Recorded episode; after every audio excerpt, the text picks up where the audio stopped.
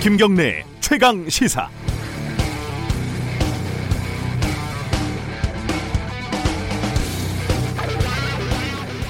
비가 좀 잦아들었지만 아직 일부 지역에서는 호우주의보, 강풍특보 이런 것들이 계속되고 있습니다.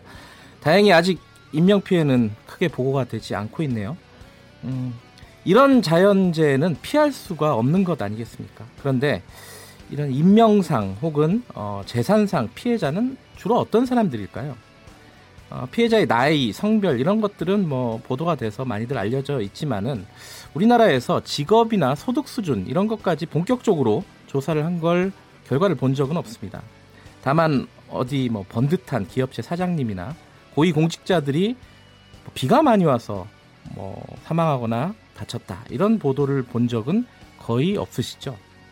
비의 경우는 침수에 취약한 지역에 사는 주민들, 태풍의 경우는 허약한 집안이나 노후된 주택에 사는 주민들, 폭염 같은 경우에는 에어컨이 없거나 어, 땡볕에서 노동을 해야 하는 사람들, 한마디로 가난한 사람들입니다. 재난의 불평등 이런 책이 있는데 여기 이런 말이 나오더군요. 어, 부자는 재난으로부터 멀리 피해갈 수 있지만 가난한 사람은 빈곤의 덫에 갇히거나 더욱 깊숙이 미끄러져 들어간다. 부자들의 창문에서 보면 비는 낭만이지만 빈자들의 반지하 창문에는 비가 콸콸 넘쳐 들어옵니다. 심지어 부자들은 혹은 자본은 재난으로 돈을 더 많이 벌게 되는 경우도 많죠.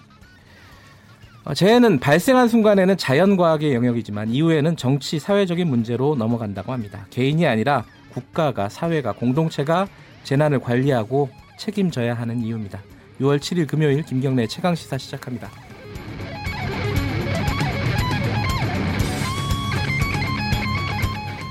네, 김경래 최강 시사는 유튜브 라이브로도 함께 하실 수 있습니다. 문자 참여 기다리고요. 샵 9730으로 짧은 문자 50원, 긴 문자 100원이고요.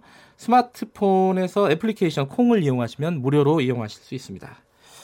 자, 비 소식은 잠깐 뒤에 어, 기상청하고 각 지역 연결해서 자세히 알아보고요. 오늘 주요 뉴스 브리핑부터 시작하겠습니다. 고발 뉴스 민동기 기자 오늘도 나와 계십니다. 안녕하세요. 안녕하십니까. 헝가리 속보부터 좀 알아보죠. 현지 시각으로 6일 사고 현장의 하류 쪽 단유부강에서 시신 두 구가 수습이 됐는데요. 네. 한국인 60대 남성과 30대 여성으로 확인됐습니다. 그리고 헝가리 경찰 경비정이 사고 현장에서 약 4km 떨어진 다리에서 또 남성 시신 한 구를 수습을 했는데 네. 헝가리인인 것으로 확인됐고요. 아하, 그렇군요. 승무원 가운데 한 명인 것으로. 그러니까 헝가리인이 어, 시신이 수습된 것은 처음이죠. 그렇습니다. 네. 그러니까 승무원 가운데 한 명인 것으로 추정이 되고 있습니다. 예. 그리고 지금 사고 현장으로 향하던 수상 크레인 있지 않습니까? 네. 여전히 사고 현장에 지금 도착을 못 하고 있는데요. 강물의 수위가 예상처럼 빨리 낮아지지 않아서 이 다리 밑을 통과하지 못하고 있기 때문입니다. 이르면 9일쯤 본격적인 인양 작업이 시작이 될 것으로 보입니다. 그 크레인이 다리를 계속 못 지나가면은 plan B 그렇습니다. 어, 뭐 이런 것들을 예. 사용한다 이런 얘기도 있더라고요. 자, 어제가 현충일이었습니다. 현충일에서 문 대통령이 여러 가지 얘기를 했는데 많이 보도가 되고 있어요. 어떤 내용이었죠? 제 64회 현충일 추념식 추념사를 했는데요. 네. 기득권에 매달린다면 보수든 진보든 진짜가 아니다 이런 얘기를 했고요. 네. 애국 앞에는 보수와 진보가 없다 이렇게 얘기를 했습니다. 약산 김원봉 선생과 관련한 그런 발언이 정치권에서 논란이 좀 되고 있는데요. 네. 김원봉 선생이 이끌던 조선 의용대가 광복군에 편입돼서 마침내 민족의 독립운동 역량을 집결을 했다. 그래서 통합된 광복군 대원들의 불굴의 항쟁 의지, 연합군과 함께 기른 군사적 역량이 광복 후에 대한민국 국군 창설의 뿌리가 되고 나아가 한미 동맹의 토대가 됐다 이렇게 얘기를 했습니다. 네. 문재인 대통령 발언을 두고요. 김원봉에 대한 뭐 재평가 작업을 염두에 둔 것 아니냐 이런 분석이 나오고 있는데요. 실제로 문재인 대통령이 2015년 그 영화 암살 있지 않습니까? 예. 김원봉 선생을 다뤘던 영화 암살이 흥행한 이후에 페이스북에 일제시대 독립운동은 독립운동대로 평가를 하고 해방 후의 사회주의 활동은 별도로 평가하면 되지 않을까 생각한다. 이런 의견을 밝히기도 했는데요. 어, 보수 쪽에서는 벌써부터 강력히 반발을 하고 있습니다. 자유한국당과 바른미래당은 월북 후 북한에서 고위직으로 활동한 김원봉에게 서훈을 주는 것이 말이 되느냐. 음흠. 문재인 대통령의 역사 인식에 상당히 문제가 있다 이렇게 비판을 하고 나섰습니다. 어, 문재인 대통령 보고 하야하라고 한 사람은 누굽니까 이 사람은? 예. 한국 기독교 청년협회 대표 회장인 전광훈 목사인데요. 네. 시국 선언문을 발표해서 파문이 일고 있습니다. 대한민국이 문재인 정권 때문에 종북화, 공산화돼서 지구촌에서 사라질지도 모르는 위기를 맞았다라고 주장을 했고요. 네. 문 대통령이 연말까지 하야하고 내년 4월 15일 총선에서 대통령 선거와 개헌 헌법 선거를 실시하자고도 주장을 했습니다. 진지하게 얘기한 건가요? 좀 진지하게 얘기를 아, 했습니다. 그래요? 예, 어. 시국 선언문 형태이기 때문에 예. 진지 모드로 지금 주장을 했는데요. 네. 더불어민주당은 내란 선동이라면서 강하게 반발을 했습니다. 종교 지도자라면 입에 담을 수도 없고 담아서도 안 되는 망언을 쏟아냈다고 비판을 했고요. 자유한국당을 제외한 야 3당도 비판을 했는데요. 네. 특히 정의당은 전광훈 목사의 도 넘은 일들의 배후에 제1야당 대표가 있다는 사실을 지적하지 않을 수 없다라고 지적을 했는데요. 네. 총리 시절부터 황교안 대표의 종교 편향적인 행태는 꾸준히 지적이 돼 왔기 때문에 이제는 선을 긋고 자중하는 게 좋을 것이다. 이렇게 비판을 했습니다. 이 정광훈 목사는 어록이 굉장히 화려하신 분이죠. 굉장히 많죠. 예, 뭐 방송에서 얘기하기는 좀 부적절한 예, 예, 어록들이 좀 있는데 이게 오늘 신문에 보니까 그런 얘기가 있더라고요. 제목에 어 한국 기독교 총연합회 한기총은 자유한국당의 우군일까 짐일까 뭐 좀 어렵습니다 이게 참 해석을 하기가. 네. 자 요새 이제 외교부 뭐 여러 가지 말들이 있는데 주 베트남 대사가 해임이 됐다고요? 그 김도현 전 베트남 대사가 청탁 금지법 위반 그리고 대사관 직원에 대한 갑질 네. 등으로 해임이 됐습니다. 네. 아, 김전 대사는 업무 추진 과정에서 부하 직원들에게 폭언했다는 의혹과 함께 지난해 10월 베트남의 한 골프장 개장 행사에 가족 동반으로 참석을 했는데요. 이때 베트남 기업으로부터 항공료와 숙박비를 제공을 받아서 청탁금지법 위반 의혹도 불거졌습니다. 이에 따라 지난달 24일 중앙징계위원회가 열려서 해임이 결정이 됐고요. 지난 5일 김 전 대사에게 이 같은 내용이 통보가 된 것으로 전해지고 있는데요. 네. 하지만 김도현 전 대사는 징계가 과도하다면서 소청심사위원회에 소청을 제기를 하고 해임 무효를 위한 소송을 진행할 것으로 전해지고 있습니다. 네, 다음 소식 알아보죠.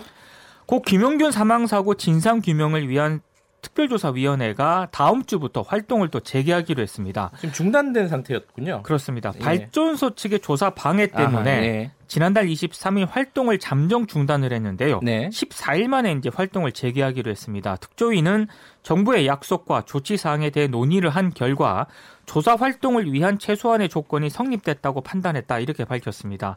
특조위 활동이 시작된 이후에 발전소 측에서는 조사 행위를 꾸준히 좀 방해를 해왔다는 그런 의혹이 제기가 됐습니다.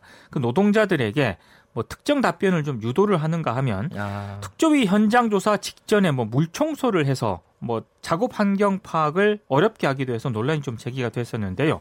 정부 차원에서 산업통상자원부 주도로 조사단을 구성을 해서 조사에 또 착수를 하기로 했습니다.